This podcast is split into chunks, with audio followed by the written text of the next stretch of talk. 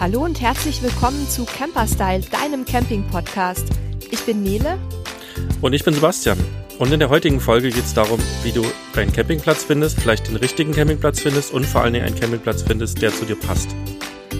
Und dafür haben wir heute auch zum ersten Mal einen Gast in unserem Podcast. Also für uns Premiere und auch ein bisschen aufregend. Wer uns ähm, öfter hört, weiß ja, wir sitzen ja im virtuellen Studio. Das heißt, Nele ist aktuell noch in Mexiko, ich sitze in Portugal. Und unser Gast wird uns auch gleich erzählen, wo er ist. Äh, unser Gast ist nämlich der Uwe Freers. Das ist der Geschäftsführer beim Campingportal PinCamp. Das ist eine Such- und Buchungsplattform vom A D A C. Herzlich willkommen, Uwe. Wo sitzt du denn gerade?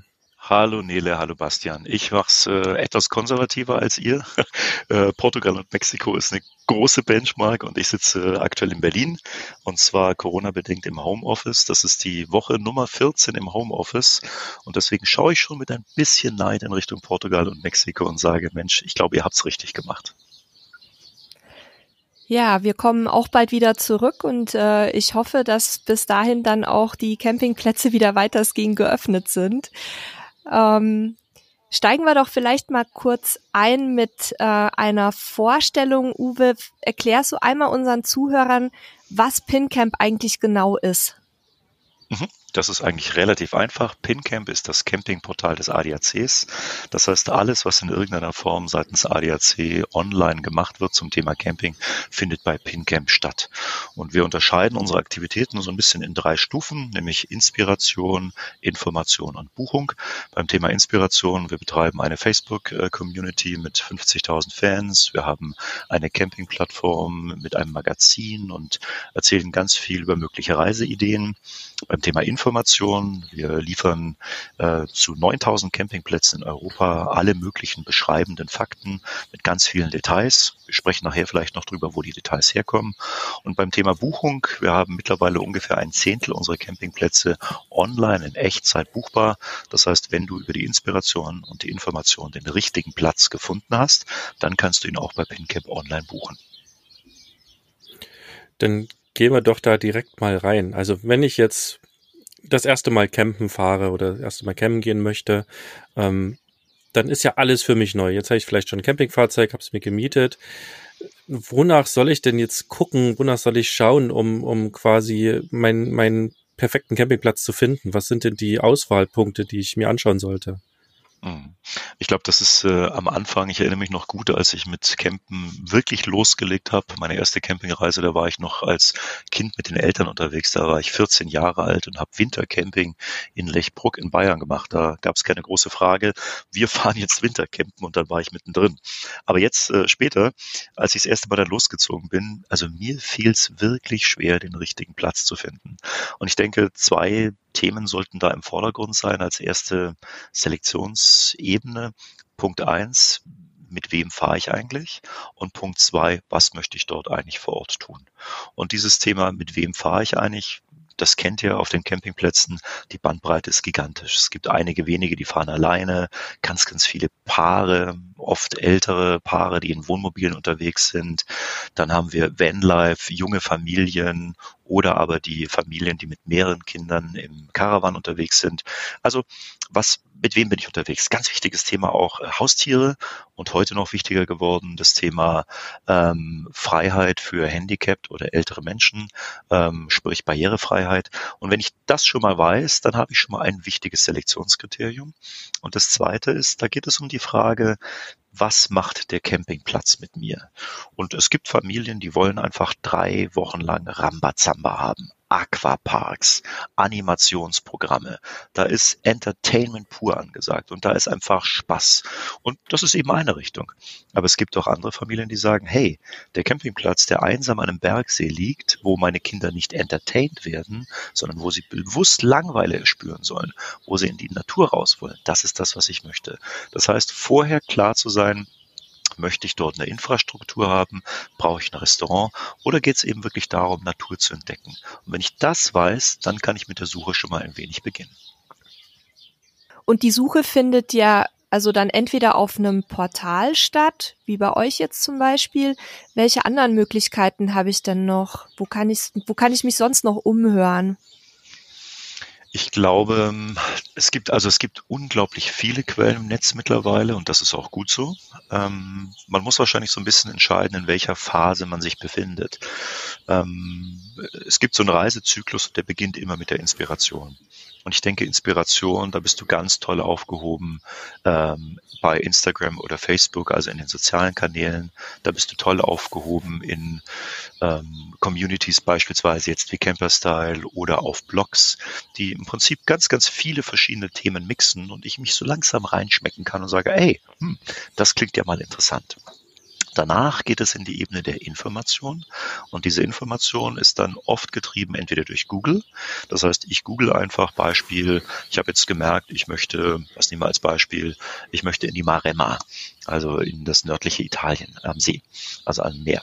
Dann gebe ich immer einen Camping Maremma und dann verdichtet sich das irgendwann, dann habe ich vielleicht irgendwann über Google, über Holiday Check, über TripAdvisor, über PinCamp, über Camping Info, über die verschiedenen Anbieter schon mal so so ein relevant Set an Campingplätzen ausgesucht.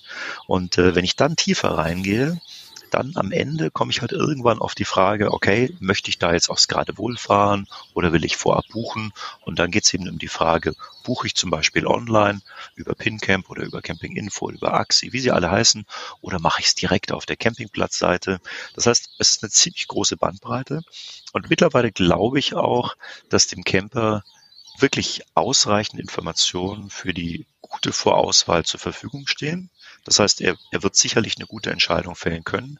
Die einzige Frage, die sich eben stellt, ist, wie viel Zeit möchte ich in diese Suche investieren? Und äh, es gibt Studien von Google, die sagen, ein durchschnittlicher Urlaub äh, erfordert neun Stunden Planung vorab. Und als ich die Zahl und es werden äh, bis zu hundert Websites verschiedene angesteuert, bis man sich entschieden hat. Und anfänglich habe ich gesagt, ist es wirklich so viel? Aber ich glaube, wir kennen das alle. Wenn wir in Urlaub fahren, wollen wir eben vorher schon ein gutes Gefühl haben, weil diese Zeit ist begrenzt.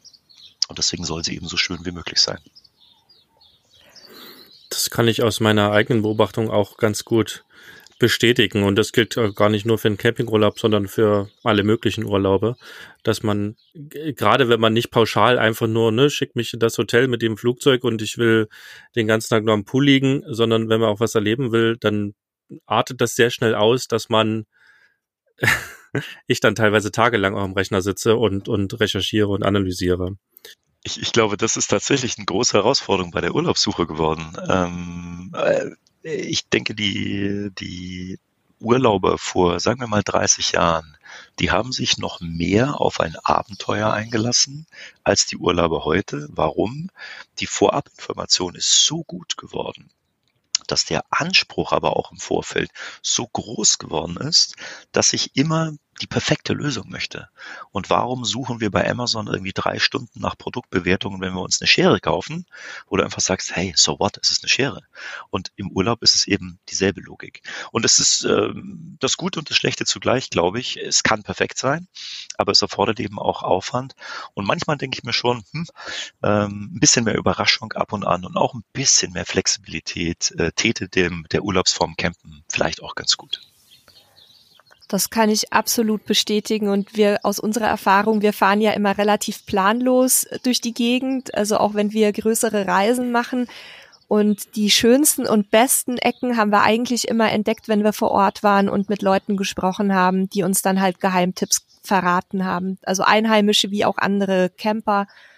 Ähm, Also das ist für uns auch so ein bisschen das, was den Urlaub ausmacht. Aber man muss, man muss natürlich auch bedenken, dass es Leute gibt, die sehr viel stärker auch an bestimmte Zeiten gebunden sind als wir. Also zum Beispiel, wenn ich jetzt Kinder habe, dann muss ich mich an die Ferienzeiten halten, wo ja naturgemäß dann alle auf einmal losfahren. Und dann kann ich das auch nachvollziehen, wenn man da so eine gewisse Planungssicherheit haben möchte und vielleicht auch sagt, ja, ich, ich möchte jetzt den Campingplatz schon mal gebucht haben, weil dieser Platz ist unser Wunschplatz, da haben meine Kinder eine Beschäftigung, da weiß ich, woran ich bin, ähm, da habe ich vielleicht auch einen gewissen Komfort, den ich brauche, um mich im Urlaub wirklich entspannen zu können. Deswegen ist es auch für uns, ähm, ja, diese Frage nach den Buchungen ist immer so ein bisschen zweischneidiges Schwert, weil, wie du sagst, die Flexibilität und Spontanität macht eigentlich den Campingurlaub aus. Auf der anderen Seite ist es natürlich auch so ein Trendthema geworden, ähm, dass jetzt ganz viele losfahren, auch jetzt nach Corona zum Beispiel, ähm, Und wenn jetzt jemand halt nur zwei Wochen Jahresurlaub hat, dann klar will der dann wissen, wo er, wo er hinkommt und dann nicht mit Kind und Kegel irgendwie vor Ort noch drei Stunden einen Campingplatz suchen, ne?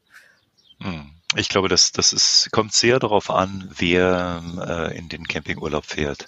Wenn du jetzt als Vanlife unterwegs bist, alleine oder als Pärchen, äh, du bist Student oder du bist flexibel mit deinen Urlaubszeiten, bist vielleicht Freelancer, wie auch immer, ähm, dann hast du eine ganz hohe Flexibilität und dann musst du auch nicht in der Hauptsaison verreisen oder vielleicht fährst du dann irgendwo hin, wo es nicht ganz so wild zugeht wie momentan in Deutschland.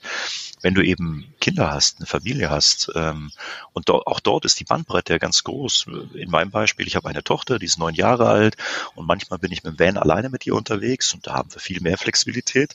Aber ich lebe in einer Patchwork-Beziehung. Insgesamt sind dann drei Kinder hier, neun Jahre, sieben Jahre, elf Jahre und glaubt mir, da ist echt was los. Und wenn du dann mit drei Kindern losfährst, erstens, du musst dich an die Ferien binden und zweitens, deine Kids nageln dich im Vorfeld ganz genau und sagen, hey Daddy, was können wir da machen? Und dann musst du schon irgendwie eine Variante finden, die den Kindern auch Spaß macht. Und ich fand es schon sehr interessant. Ich habe einen Lieblingsplatz mit meiner Tochter, der ist in Bayern, Strandcamping Waging, liegt direkt am See, nettes kleines bayerisches Wirtshaus dabei, ganz viel Natur außenrum. Wir können zum Berg wandern gehen, zum Königssee rüberfahren. Also es ist richtig schön. Und ähm, das ist jetzt so ein Ding, da sagt ihr einfach, einmal im Jahr, Papa, möchte ich dahin. Und ganz ehrlich, wenn du dahin willst, dann musst du da einfach richtig früh reservieren, sonst kommst du da einfach nicht mehr hin. Und ich denke gerade diejenigen, die es noch weiter, Beispiel jetzt äh, Südeuropa, Italien, Kroatien, äh, Südfrankreich, Nordspanien, sind sehr beliebte äh, Ziele für Familien, die insbesondere mit dem Caravan für zwei, manchmal drei, manchmal vier Wochen runterfahren, die brauchen hundertprozentige Planungssicherheit. Insofern, da gibt es, glaube ich, keine eindeutige Lösung, aber je nach Camper Style, je nach äh, Typ äh, gibt es eben verschiedene Antworten darauf.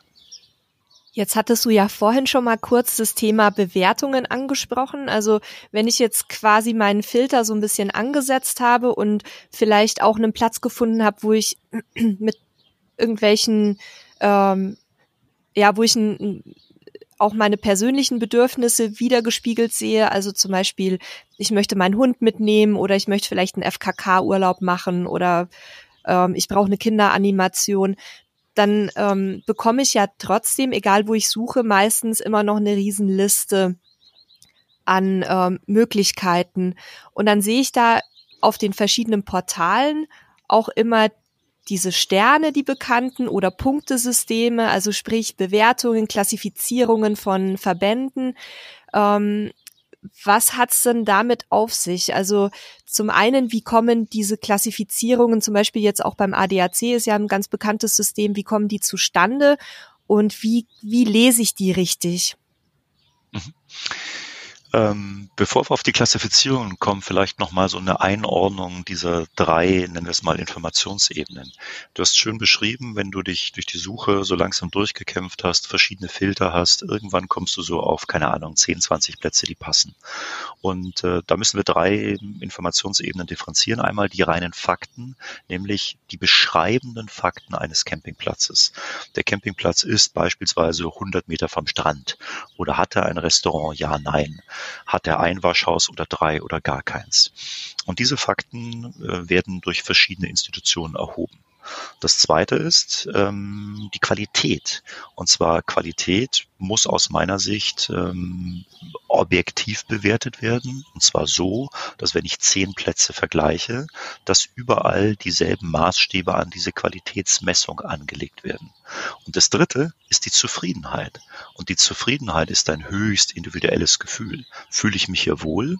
Und das kann bei unterschiedlichsten Menschen ganz, ganz unterschiedlich ausfallen. Oder aber fühle ich mich nicht wohl. Und jetzt kam deine Frage auf, was gibt es da für Methoden? Die Fakten zu ermitteln, gibt es ganz unterschiedliche. Beispiel, wir ermitteln diese Fakten durch ins, unsere Inspektoren, die A D A C-Inspektoren. Das heißt, die sind auf dem Campingplatz und schreiben für zweihundertvierzig Parameter alle Details auf. Das heißt, der geht mit dem Maßband von der Kante Campingplatz zum Strand und sagt, ah, das sind einundsiebzig Meter und der Strand ist ein Sandstrand oder ein Kiesstrand oder ein Betonstrand. Und dann kannst du dich zu hundert Prozent drauf verlassen. Andere, und das muss nicht besser oder schlechter sein, machen das über User-Generated Content. Da kann also der User sagen, boah, das ist ein Sandstrand. Ob es wirklich einer ist, das weiß man nicht so richtig. Das sind diese Fakten. Und dann kommen wir eben in die beiden Ebenen, nämlich der Unterschied zwischen Inspektionen, also einem echten Sterne-Ranking, und diesen Sternen von Bewertungen. Und ähm, das ist der Unterschied zwischen auf der einen Seite die Definition, wie ist die Qualität, und auf der anderen Seite die Definition der Zufriedenheit. Du hattest jetzt, glaube ich, gefragt, wie so eine Inspektion stattfindet, ne? Wie diese Qualität gemessen wird. Genau, und welche, welche Kriterien da auch angelegt werden. Mhm. Ähm, es gibt ein paar Anbieter in Europa, die solche Messungen machen. Der A D A C ist wahrscheinlich mit Axi zusammen der größte, der das macht. Und der A D A C ist im Vergleich zu Axi wahrscheinlich derjenige, der das am unabhängigsten macht. Ähm, warum? Du kannst solche Qualitätsmessungen im Prinzip mit Menschen machen, die nichts anderes machen, als diese Qualität zu messen. Oder du kannst da jemand hinschicken, der macht die Qualitätsmessung, und wenn er die fertig macht, geht er zum Campingplatzbesitzer und sagt, hm, Besitzer, möchtest du vielleicht noch eine Anzeige bei uns kaufen? Und dann sagt sich der ein oder andere Campingplatzbesitzer, kaufe ich mal lieber eine Anzeige, vielleicht wird die Qualitätsmessung dann besser. Solche Dinge machen wir nicht. Das heißt, wir haben Menschen, die nichts anderes machen, als jeden Sommer sechs, acht Wochen hunderttausende Kilometer durch Europa zu fahren, auf Campingplätze zu fahren, mit einer großen App mehrere Stunden durch den Campingplatz zu laufen und wirklich zweihundertvierzig einzelne Parameter abzuprüfen. Und da wird beispielsweise im Sanitärbereich wird geprüft, wie viele Waschhäuser, wie sind die Duschen voneinander getrennt, ähm, ist Warmwasser dabei, ähm, wie sehen die Toiletten aus, im Spielplatzbereich, welche Spielplätze sind dort vor Ort, ähm, wie sind die aufgebaut, ist das eher naturorientiert, sind es Plastikspielplätze, das ganze Thema, wie viele Pitches gibt es dort, welche Größen, wie ist die Sauberkeit dort, also eine Vielzahl von Parametern, und diese Inspektoren werden im Vorfeld extrem hart geschult. Die kriegen eine Schulungswoche ähm, jedes Jahr, da werden also Neuerungen durchbesprochen, sodass wir am Ende sicher sein können, dass ein Inspektor am Nordkap dieselbe Qualität der Inspektion macht wie ein Inspektor in Griechenland. Und das ist ein irrsinniger Aufwand, das ist sehr, sehr teuer, aber am Ende ist es eine Basis, mit der wir von fünftausendfünfhundert Campingplätzen eben wirklich alles wissen und am Ende über einen Algorithmus unsere Sterne vergeben. Und diese Sterne sind eben einmal das große Sternensystem, ein null Sterne bis fünf Sterne, und dann gibt es eben noch Subsysteme dahinter, beispielsweise eben für die Sanitärausstattung, was für viele deutsche Camper sehr wichtig ist, sodass ich auch in den einzelnen Kriterien prüfen kann, was mir da wichtig ist oder nicht. Und ich dachte immer, A D A C-Inspektor zu sein, ist so so ein Traumjob, dass man dann so ein bisschen im Sommer über die Campingplätze wackelt und ein paar Häkchen setzt, aber das klingt ja richtig nach Arbeit. Das ist total spannend. Du glaubst gar nicht, wie oft ich angesprochen werde, genau mit diesem Thema. Hey Uwe, sag mal, braucht ihr noch einen Inspektor? Ich würde da gerne mal. Und ich muss jedes Mal lachen, weil wenn du das einmal mitgemacht hast, und äh, ich hatte mal die Ehre, da dabei sein zu dürfen, und du rechnest dann hoch, das machst du einfach mal sechs oder acht Wochen und auch unter strengen klimatischen Bedingungen. Also wenn jetzt ein Inspektor beispielsweise in Kroatien unterwegs ist oder in Griechenland oder in Südspanien und du hast einfach achtunddreißig Grad im Schatten und du machst an diesem Tag zwei Inspektionen von riesigen Campingplätzen. Da läufst du mal acht, zehn, zwölf Kilometer bei dreißig, vierzig Grad im Schatten, musst in Sanitärhäusern rumkriechen. Also ich sag's mal so, diese Inspektoren bekommen von uns Geld, die werden regulär bezahlt. Ähm, warum? Weil wir sagen, das ist Arbeit. Natürlich ist es schöne Arbeit in einem schönen Umfeld mit Campingplatzbesitzern, nette Menschen. Du bist international unterwegs und das ist ja auch so ein Roadmovie. Jeden Tag neuer Platz gucken. Ähm, auch dieser Überraschungsmoment. Die Plätze wissen zwar, dass sie inspiziert werden, aber sie wissen nicht, an welchem Tag und von wem. Das heißt, das Einzige, was wir tun, ist, wir fahren mit dem äh, Wohnmobil da rein. Wir übernachten dort auch nicht. Ganz, ganz wichtig, wir wollen nicht bestechlich sein, denn dieses Spielchen mit der Inspektor kommt am Abend rein, dann wird erstmal ein Essen ausgegeben, Flasche Wein obendrauf, dann verbrüdern die sich. Erstmal betrunken machen. Erstmal betrunken machen, genau, genau. Also A D A C hat echt extrem strenge Kriterien und die kann man spießig finden, aber ganz ehrlich, das ist die einzige Chance, um wirklich Objektivität reinzukriegen. Insofern also, wenn du das mal machen möchtest, Nele, du bist herzlich willkommen. Wenn du oh. die Aufnahmeprüfung bestehst und die einwöchige Schulung, dann kannst du gerne für uns mal durch die Gegend fahren. Aber unter uns, ich glaube, deine Wahl momentan in Mexiko, eine andere Lebensform zu machen, ist auch nicht verkehrt. Ja, also ich, ich denke auch einfach selbst in, in Deutschland oder in Europa einfach vom, vom Campingfahrzeug zu sitzen und, und Artikel zu schreiben oder die Redaktion zu koordinieren, klingt auch etwas weniger anstrengend, ehrlich gesagt. Also ich, ich glaube, ich bleib erstmal bei meinem Job, aber wenn ich es mir anders überlege, würde ich mich melden. Ich habe jeden, ich habe wirklich größten Respekt vor unseren Inspektoren. Ich habe die alle persönlich kennengelernt. Das sind sehr engagierte und tolle Menschen. Und solltest du mal Lust haben, melde dich. Ansonsten sehen wir uns, glaube ich, mal lieber entspannt auf dem Campingplatz. Ja. Und dann habt ihr ja neben dieser wirklich gigantischen Bewertung der Plätze, also wo ich selber total baff bin, in welcher Detailliertheit ihr das macht, habt ihr auch noch dann die User-Bewertung, also was quasi die echten Gäste über den Platz sagen. Jetzt bin ich ja selber begeisterter Online-Shopper und bin auch begeistert von dem Warenhaus mit dem großen A, weil sie einfach unheimlich viele Kundenbewertungen haben, und habe da aber auch schon für mich gelernt, dass drei Sterne von fünf nicht heißen muss, dass das Produkt für mich schlecht ist, und dass fünf Sterne von fünf auch nicht heißen muss, dass das Produkt für mich gut ist. Wie ist das denn bei euch bei den Campingplätzen? Gibt es da ähnliche Parallelen? Absolut, genau wie du es beschreibst. Und ich glaube, wenn man es einmal zusammengefasst hat, dass das Rating eines Inspektors be- beurteilt ausschließlich bewertbare Qualitätskriterien. Ist das Badezimmer sauber oder ist das schmutzig? Ist der Strand gepflegt? Ja, nein. Gibt es fünf Camping ähm, äh, Chemietoiletten in Leerstationen oder eine oder gar keine? Das sind Qualitätsaspekte. Beim Thema ähm, Bewertungen ist es Zufriedenheit. Und da geht es einfach darum, ist der Camper vor Ort mit dem, was er dort gesehen hat, zufrieden? Und das, finde ich, ist ein total wichtiges Kriterium, das die Camper auch gut verstehen müssen. Beispiel, es gibt ja immer wieder Wettbewerbe. Auch wir machen das, wenn wir im Januar unsere Inspektionsergebnisse verkünden, dann sind eben die Plätze, die fünf Sterne geratet sind. Das sind momentan äh, in ganz Europa circa hundertdreißig Stück. Irrsinnig stolz. Und es gibt eben auch andere Portale, Beispiel Camping Info, die eben ausschließlich auf Bewertungen äh, basieren, die auch Ratings rausgeben. Und bei beiden wird so ein bisschen kolportiert, das sind die besten Campingplätze. Und das stimmt natürlich nicht, weil der Beste ist der, der in der Qualität am besten ist.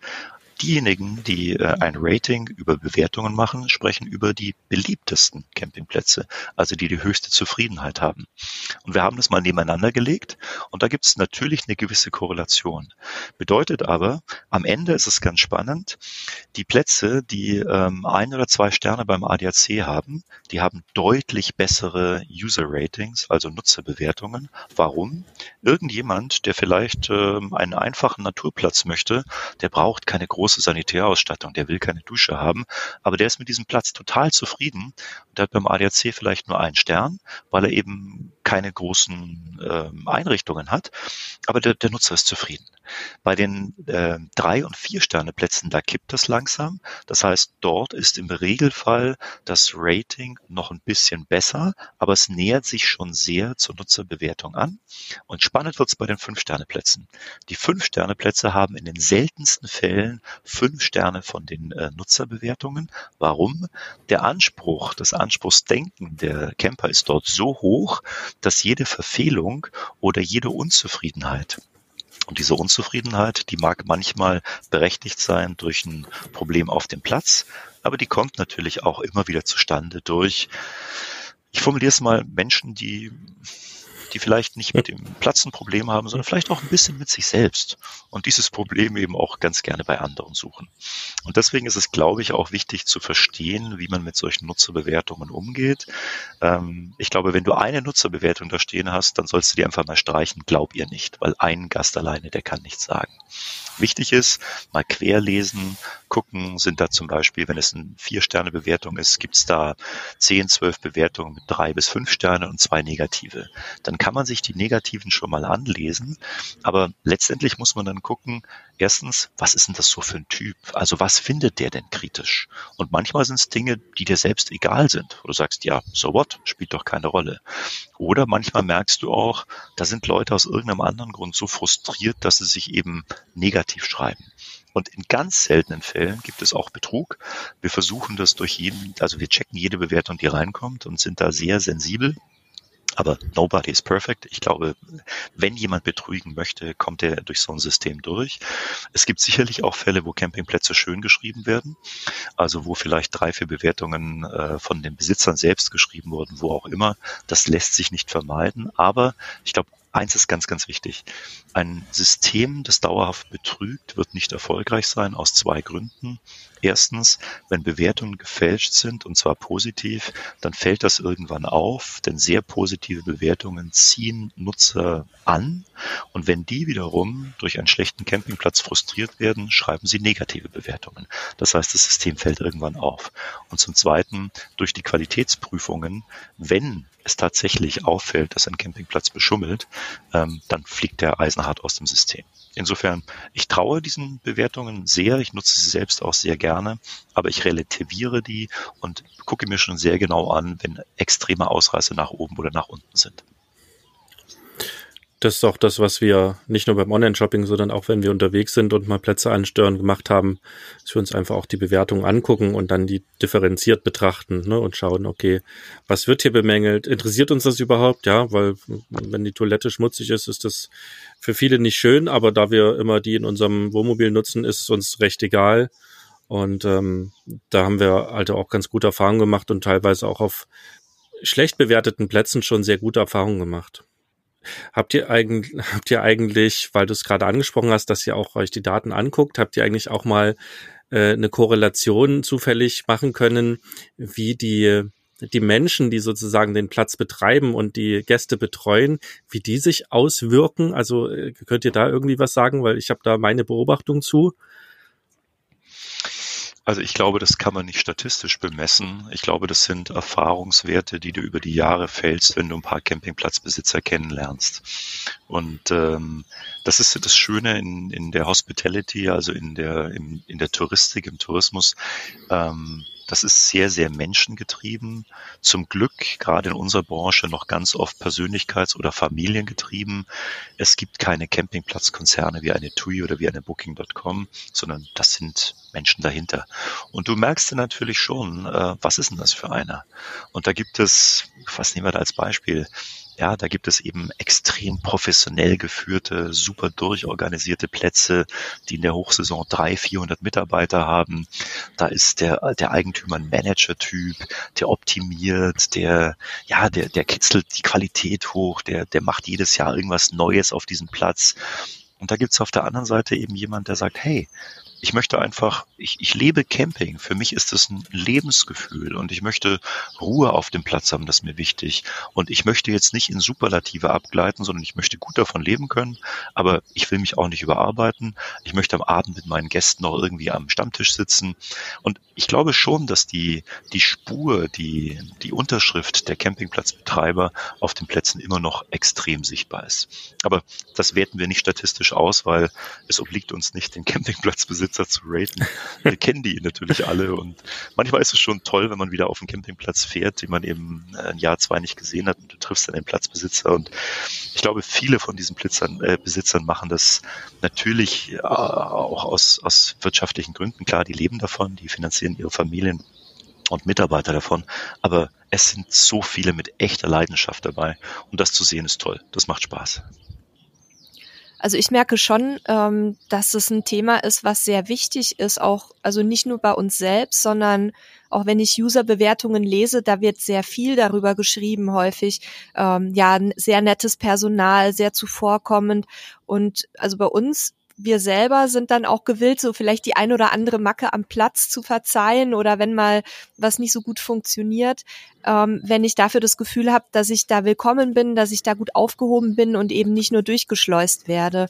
Ich denke schon, dass das ein wichtiges Kriterium ist für die Leute und ähm, ja, dass man halt auch auf so einem Platz dann gerne vielleicht auch ein zweites oder drittes Mal fährt. Ich glaube, es sind äh, zwei Faktoren, die da eine gewisse Rolle spielen. Das eine Thema ist, wie fühle ich mich dort aufgenommen?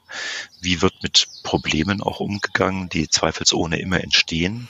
Also geht es, ist da jemand verständnisvoll und sagt, oh, tut mir leid, kommt nicht wieder vor oder äh, begradigen wir gleich, kein Problem. Ähm, da habe ich tolle Dinge erlebt, also wo du, keine Ahnung, irgendwas funktioniert eben nicht so, wie es funktionieren soll. Und es ist eben jemand da, der sofort lösungsorientiert ist und sagt, du, tut mir leid, ich, ich habe hier gerade richtig Stress in der Anmeldung, aber ich garantiere dir, in einer Stunde bin ich bei dir und ich, ich kläre das schnell. Und da kommt dann jemand und da fühlst du dich gewertschätzt. Und das zweite Thema ist ganz wichtig, die Campingplätze oder viele Campingplätze haben eine sehr, sehr, sehr spezielle Klientel. Und ähm, du kriegst relativ schnell raus nach ein, zwei Nächten, wie tickt denn so ein Platz? Und äh, ich hätte am Anfang hätte ich nicht gedacht, dass die Nuancen doch so deutlich sind.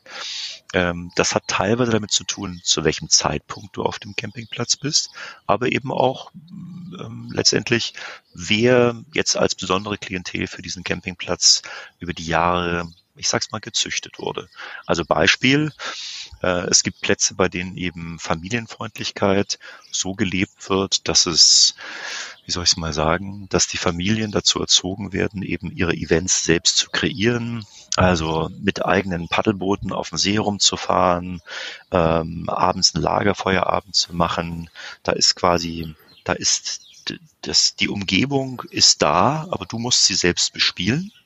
Und es gibt andere Campingplätze, die eben ähm, perfekte Animationen bieten, äh, die die Kinder bespaßen. Und das zieht unterschiedliche Familientypen an. Und bist du eben der Familientyp, der sagt, hey, ich arbeite irgendwie achtundvierzig Wochen im Jahr, ich möchte mich vier Wochen voll mit meinen Kindern beschäftigen. Oder bist du der Familientyp, der sagt, hey, ich arbeite achtundvierzig Wochen im Jahr, im Urlaub will ich meine Ruhe haben. Und dann hast du wirklich eine andere, eine andere Umgebung. Und da musst du halt selbst sagen, wo fühlst du dich wohl? Und das kriegt man aber schon ganz gut raus. Und ich glaube, da helfen auch Bewertungen. Und über die Jahre hat man da einen Blick. Also als Einsteiger mag das manchmal noch so ein bisschen überraschend sein, aber über die Jahre kriegt man da, glaube ich, ein gutes Gefühl. Und so wie du halt sagst, diese Gespräche mit äh, anderen äh, sind hilfreich. Ich finde, es gibt auch ganz gute Kooperationen. Zum Beispiel, äh, wie nehme ich Leading Campings ist äh, eine Kooperation. Da sind äh, vierzig ja sehr hochwertige Campingplätze zusammengefügt. Und da kannst du, wenn du auf diese Kategorie dieses, ähm, nennen wir es mal, anspruchsvollen Camping stehst, da kannst du auf jeden dieser vierzig Plätze ungesehen fahren. Leading Camping ist ein Brand. Und da gibt es eben auch andere, in Frankreich Utopia zum Beispiel, ähm, die eine bestimmte Form von Naturcamping äh, hochgezogen haben, sehr oft mit äh, Zelten, die da schon vorinstalliert sind. Da, da gibt es schon so einen gewissen, nennen wir es mal, Qualitätsgaranten, wo man ein bisschen vertrauen kann. Aber bei ich, fast dreißigtausend Campingplätzen oder sechsundzwanzigtausend Campingplätzen in Europa ist die Bandbreite natürlich gigantisch. Das stimmt. Und also im Endeffekt das, was du sagst, deckt sich auch mit meinen Erfahrungen. Ich habe noch keine dreißigtausend Campingplätze besucht ähm, und wir sind sehr weit davon entfernt.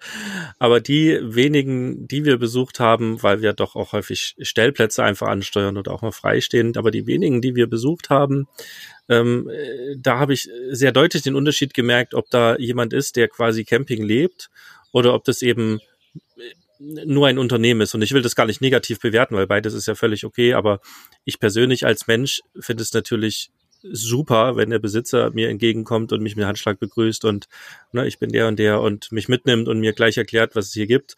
Und ähm, wie Nele schon sagt, dann, dann bin ich persönlich dann sofort bereit, also ganz automatisch über viele Dinge hinwegzusehen, die vielleicht nicht optimal sind. Und wenn der mir dann bei den Problemen auch noch hilft, dann kann das oder gibt das fast ausschließlich positive Bewertungen. Also das vielleicht nochmal auch eine spannende Perspektive für Campingplatzbetreiber, was diese diese Menschlichkeit ausmacht. Ich glaube, vielen ist das bewusst, aber wir alle sind ja auch manchmal so in unserem Tagesgeschäft drin, dass wir es mal auch zwischendrin nicht schaffen, links und rechts zu gucken.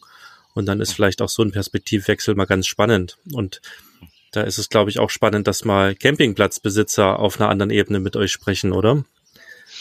Das tun wir. Wir bieten auch ähm, ein Forum dafür. Wir haben eine Veranstaltung kreiert, die heißt Zukunft Camping.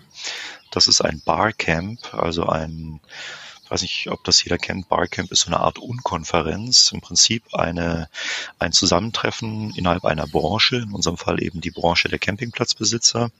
Und im Gegensatz zu normalen Konferenzen gibt es da eben nicht irgendwie einen Moderator und ein festes Programm und irgendwelche Speaker, sondern wir haben die eingeladen und haben am Anfang eine Stunde lang gemeinsam diskutiert, welche Themen bewegen euch, was ist spannend für euch, worüber wollen wir alle miteinander sprechen.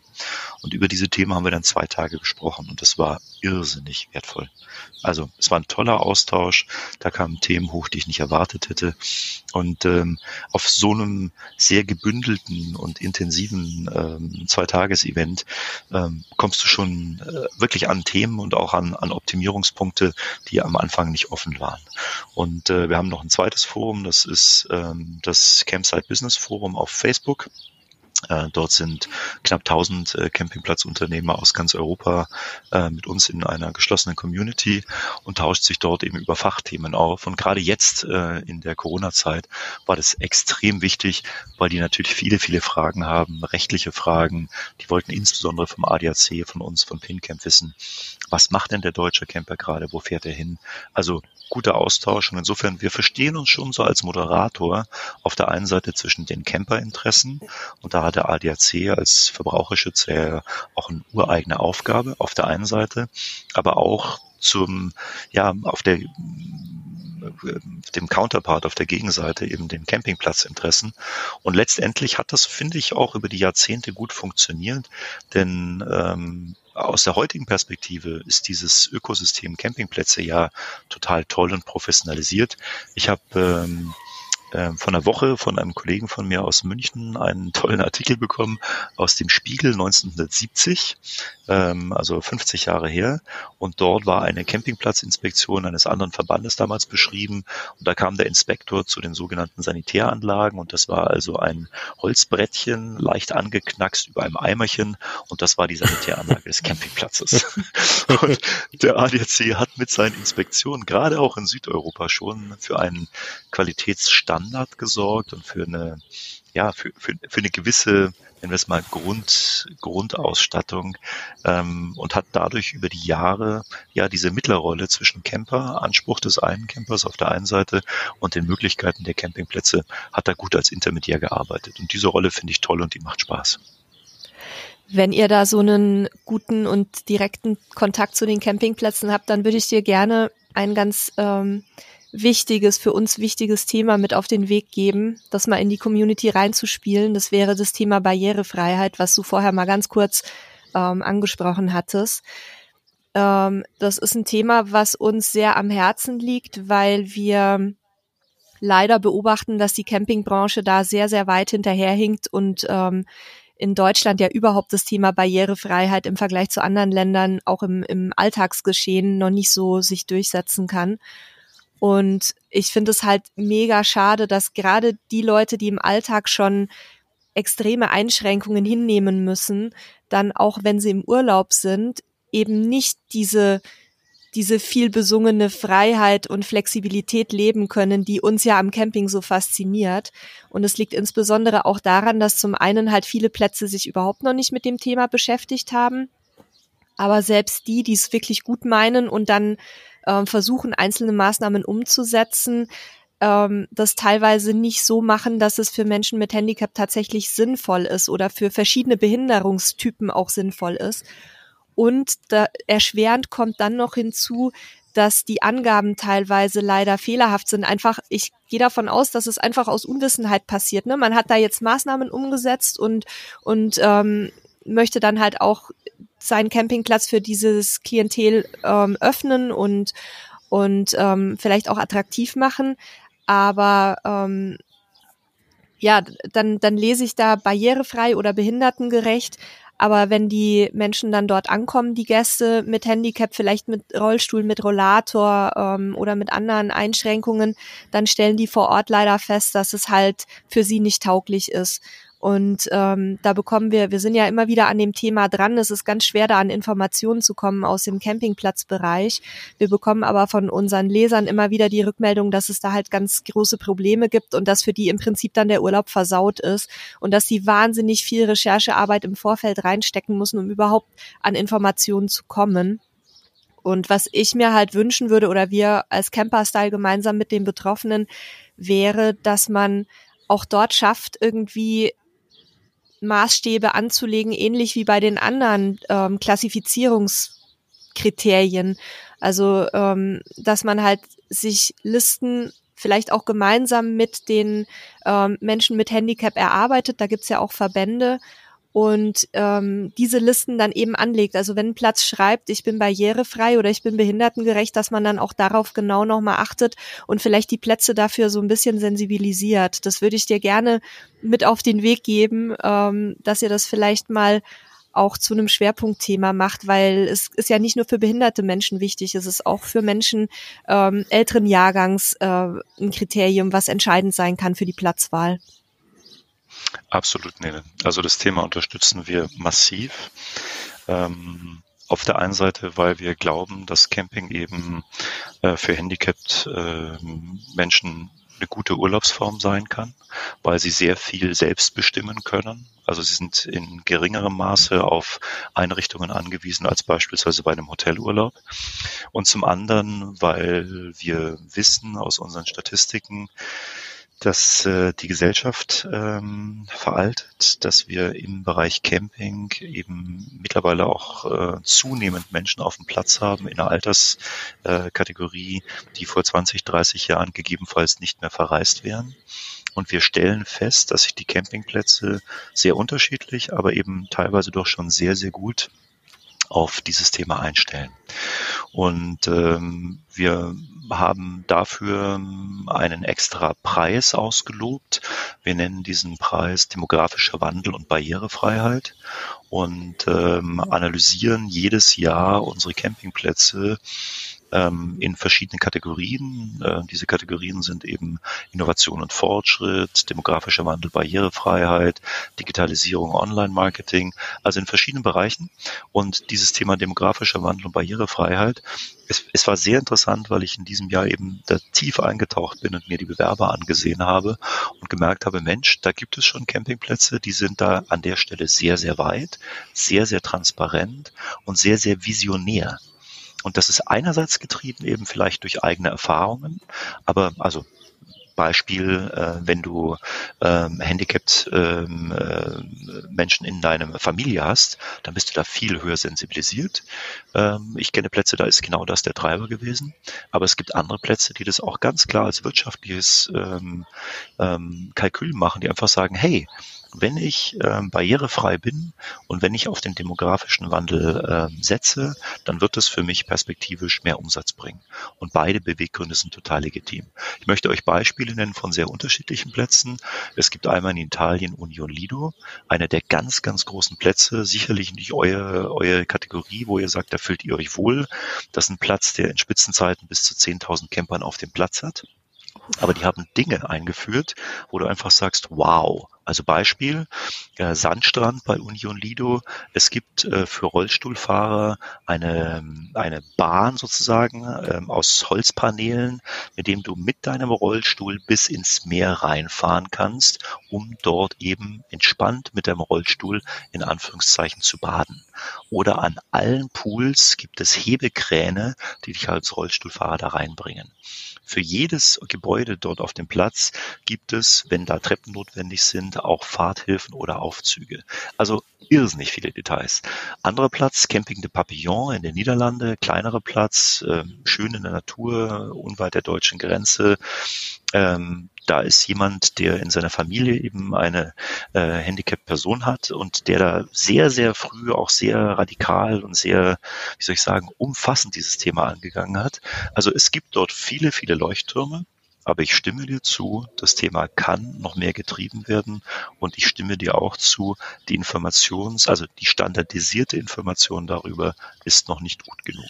Wir erheben Teile davon, aber es müsste man viel genauer erheben und ähm, es gibt in einzelnen Ländern wiederum einzelne Organisationen, aber es gibt noch niemand, der das wirklich übergreifend in Europa macht. Das fehlt und darauf muss die Branche hinarbeiten. Ja.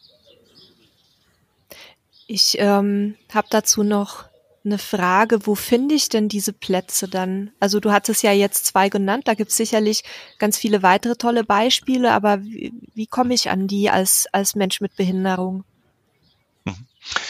Ähm, auch das ist eine gute Frage. Wir haben bei uns in den Informationen, in den Campingführern und auch bei PinCamp dazu eigene ähm, äh, Icons sozusagen, das heißt ähm, behindertengerecht bei uns.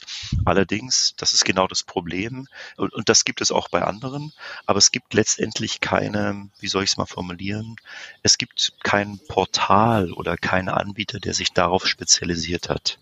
Und ich glaube, da musst du leider eben mit Google, mit Informationen wie bei uns, Campingführer oder PinCamp, mit den Bewertungsplattformen recherchieren.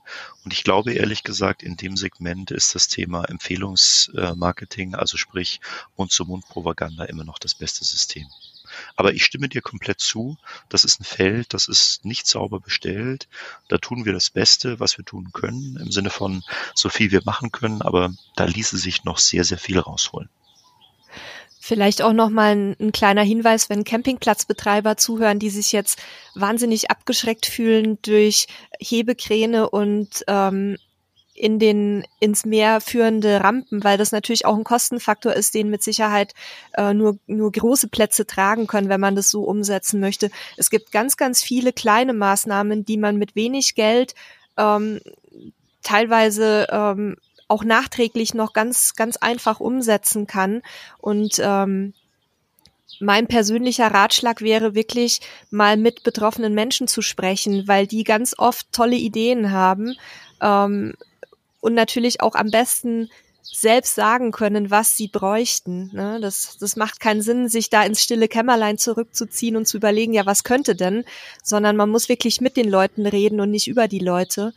Und ähm, ich sage jetzt mal, angefangen von, von kleinen Rampen im Rezeptionsbereich, die man aus Beton gießen kann, bis hin zu eben darauf zu achten, dass, dass dann die Duscharmaturen nicht in zwei Metern Höhe angebracht werden, sodass ein Rollstuhlfahrer auch noch drankommt.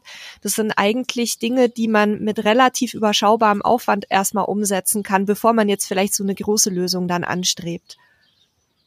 Ja, und äh, neben äh, der, äh, ja, ich nenne es mal Zielgruppe, ähm, gibt es ja auch noch noch eine ganze Menge andere, und ich nenne es mal Special Interest, ohne jetzt jemand auf die Füße treten zu wollen. Ne? Es gibt ja gibt ja Leute, die zum Beispiel gerne auf einen Campingplatz fahren wollen, wo am liebsten Hunde nicht erlaubt sind, oder es gibt Menschen, die wollen auf einen Platz fahren, wo Kinder nicht erlaubt sind, und wieder andere wollen auf Plätze fahren, wo eben Hunde erlaubt sind.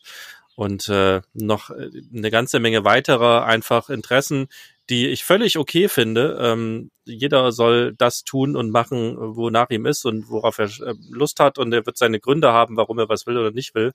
Ähm, bietet ihr dafür auch Filter, und ähm, gibt es da auch so spezielle Gruppen, die relativ groß sind, die du so aus, der, aus euren Daten vielleicht auch uns mitgeben kannst oder unseren äh, Hörern? Mhm. Absolut. Also die Filterfunktionen sind, äh, ich würde sagen, eine der, der wichtigsten, oder fangen wir noch weiter oben an, wenn wir diese beschreibenden Kriterien für Campingplätze auswerten, dann kategorisieren wir diese Campingplätze. Beispiel äh, Camping mit Hund oder Beispiel Camping ohne Hund, Camping am See, Camping am Strand, Wintercamping, ähm, Camping äh, nahe an äh, Städten, also verschiedenste Kategorien. Und äh, diese äh, Campingplätze gruppieren wir zusammen in Listen und äh, machen diese Listen dann eben bei Google findbar oder eben bei uns in der Suche findbar. Und der andere Weg ist eben, jemand kommt über eine Region, Beispiel, er sagt, er möchte nach Frankreich fahren, und dann fängt er eben an zu sagen, er möchte nach Frankreich an einen Binnensee, oder er möchte eben in Frankreich äh, einen Campingplatz haben, in dem Kinder erlaubt sind und Hunde erlaubt sind. Und diese Filter sind extrem wichtig, und für diese Filter brauchst du eben diese verlässlichen Standardinformationen. Und ich glaube, wenn wir so angucken, was sind so die wichtigsten Campergruppen, das ist relativ naheliegend. Für die Familien ist das Thema am Meer sehr oft ein sehr wichtiger Treiber. Familien Freundlichkeit, das heißt, dass es entweder ähm, Equipment, Spielplätze, was auch immer gibt, oder teilweise eben Animationen. und Bespaßung. Das Thema mit Hund ist ein extrem wichtiges, aber ich musste auch lernen, wir hatten, als wir PinCamp äh, gestartet haben, einen Filter drin, Camping mit Hund. Und ich glaube, eine der ersten E-Mails, die wir bekommen haben von den Campern war, was soll denn das? Da muss ein Filter rein, Camping ohne Hund. Und dann habe ich begriffen, okay, das Thema scheint sensibel zu sein. Ähm, insofern, mit Hund ist aber der größere Treiber, weil viele äh, Camper eben einen Hund haben und diese Urlaubsform für Hundebesitzer ja perfekt Perfekt ist. Ähm, und dann kommen wir schon sehr in filigrane Themen rein. Da geht es denn um, ist da ein Pool da, in der Vorsaison, Nachsaison spielt auf Campingplätzen, zumindest für Familien, äh, eine nicht unwesentliche Rolle. Gibt es dort Schwimmbäder? Also Beispiel, wenn du jetzt im mhm. April irgendwo in Norddeutschland unterwegs bist und hast eben jetzt eine Woche, wenn es dumm läuft, schlechtes Wetter, dann kann es schon mal sein, dass deine Zwerge sagen, hey Papa, können wir ins Schwimmbad gehen? Und das kann jetzt auf dem Platz sein, aber auch grundsätzlich, sagen wir es mal, Freizeiteinrichtungen, die im Umkreis von fünf bis zehn Kilometern unterwegs sind, die ja für einen Camper mit einem Wohnwagen toll erreichbar sind, für einen Wohnmobilisten schon wieder ein bisschen schwierig werden. Aber die Kernfrage, gibt es solche Filter? Ja. Und wir haben uns eben zur Aufgabe gemacht, diese Campingplätze so gut wie möglich findbar zu machen. Und sollte irgendjemand von euch da draußen, der jetzt diesen Podcast hört, eine Idee haben, wenn er PinCamp mal angesehen hat und sagt, hey, aber ich bin derjenige, der sucht jetzt nach Folgendem und das habt ihr nicht, dann lasst es uns wissen. Wir versuchen immer wieder zu schrauben und das Ding besser zu machen. Und ganz ehrlich, die besten Tipps kommen immer von Campern. Also Leute, die einfach viel unterwegs sind und uns ein bisschen aufs Pferd helfen. Also was den meisten Systemen fehlt, du hast jetzt ja gerade angesprochen, ihr habt es teilweise, sind tatsächlich Negativfilter, also dass ich auch auswählen kann, was ich nicht möchte. Ne? Die meisten Systeme liefern nur, was möchte ich. Das ist auf jeden Fall, was mir häufig fehlt. Das ist nachvollziehbar. Und bei einigen haben wir das schon, aber ich nehme diesen Punkt gerne mit und gebe ihn an meine Kollegen, die das Produkt bauen, weiter. Denn diese Negativfilter am Anfang, stolperst du so ein bisschen und denkst dir, hm, aber tatsächlich, klar, wenn du sagst, das eine möchte ich kategorisch ausschließen, Beispiel Animation für Kinder, momentan haben wir einen Positivfilter drin, es könnte vielleicht auch sinnvoll zu sagen, okay, vielleicht wollen wir überhaupt gar nie Animation sehen. Also nehme ich mit, wertvoller Hinweis. Ja, solche solche Negativkriterien ähm, sorgen ja immer für für Polemik, ne? Das merken wir ganz besonders beim Thema Camping ohne Kind, ähm, aber auch beim Thema Camping ohne Hund zum Beispiel. Ähm, wir haben da Artikel zugeschrieben, ganz bewusst auch. Und ähm, das hat teilweise für für richtige Shitstorms in den Communities gesorgt, weil die Leute das einfach nicht akzeptieren können, dass es Menschen gibt, die im Urlaub halt mal keine Kinder sehen möchten. Und es sind ganz, ganz häufig Menschen, die ähm, entweder selbst Kinder haben, die schon ein bisschen älter sind jetzt aus dem Haus, oder, was ich noch häufiger beobachte, dass es Menschen sind, die mit Kindern arbeiten den ganzen Tag, also Kinderkrankenschwestern, Erzieherinnen in, in Kindertagesstätten und so weiter, die einfach sagen, ich liebe Kinder, aber ich möchte einmal zwei Wochen im Jahr halt kein Kind um mich haben. Und ich finde das absolut nachvollziehbar, genauso wie bei beim äh, Stichwort, was du gerade gesagt hattest, Animation. Wenn ich bewusst mit meinem Kind die Ferien verbringen möchte und mich mit dem beschäftigen möchte, dann kann es natürlich auch sein, dass eine Animation für mich da eher hinderlich ist, weil das Kind vielleicht dann lieber zur Animation gehen möchte, als mit Mutti im Matsch zu spielen. Ja. Total. Also die, diese... Ähm Also gerade beim, ich glaube beim Thema ähm, Negativkriterien, ich, ich glaube, also ich, ich fände es schön, wenn wir in der Camper-Community so tolerant sind, dass wir akzeptieren, dass der eine oder andere eben etwas wünscht oder etwas nicht wünscht und dass es doch bitte die Entscheidung eines jeden einzelnen Campers ist, wie er seinen Campingurlaub verbringen möchte. Das ist doch total okay. Und ich finde, keiner sollte sich dafür entschuldigen müssen, dass er einen Hund mag oder nicht mag oder dass er eben einen Campingplatz mit Animation, ohne Animation oder mit Kind und ohne Kind möchte. Dafür ist die Bandbreite groß genug. Und am Ende soll doch jeder einfach nur den Urlaub, die Freizeit verbringen, so wie er es am besten spürt und wie er Kraft auftanken kann, wie er die Natur und die Freiheit mitnimmt. Dafür ist Camping da. Und ich glaube, unsere Aufgabe ist, diese Information zu liefern. Aber lasst uns niemand mit dem Zeigefinger drauf zeigen und sagen, warum möchtest du sowas? Bitte lasst alle so leben, wie sie möchten. Ja, damit sprichst du uns äh, aus unseren Herzen. Und das ist genau das, was wir auch vertreten. Jeder, jeder hat seine Gründe, etwas zu mögen und nicht zu mögen. Und jeder soll genau das tun, worauf er Lust hat oder keine Lust hat. Und äh, die Toleranz auch zu akzeptieren, dass jemand anderes das oder jenes nicht möchte oder möchte und das nicht auf sich selber zu beziehen, ist, glaube ich, tät uns allen gut und viele machen es ja auch schon. Und äh, ja, in diesem Sinne hoffen wir, liebe Zuhörer, dass äh, ihr einiges mitnehmen konntet. Ich habe selber eine ganze Menge noch für mich an Informationen und Learnings mitgenommen, habe gestaunt. Wenn es euch gefallen hat, dann äh, ja, schreibt gerne einen Kommentar, wenn euch was fehlt oder wenn ihr auch gerne nochmal ein Thema behandeln wollt oder vielleicht auch eine Frage an den Uwe Freers noch habt. Dann äh, geht doch auf camperstyle.de slash podcast, äh, da haben wir ein kleines Formular, dort könnt ihr uns äh, Fragen, Themen und so weiter reingeben. Wir reichen auch Fragen an den Uwe weiter. Ähm, ja, mir hat sehr viel Spaß gemacht. Ich äh, bedanke mich und sage schon mal äh, Tschüss an unsere Hörer und Tschüss an euch beide. Ja, vielen Dank auch von mir, lieber Uwe. Ähm, Grüße nach Berlin und äh, eine gute Zeit für dich. Tschüss. Nele, Sebastian, herzlichen Dank, hat Spaß gemacht. Euch alles Gute. Tschüss, ciao.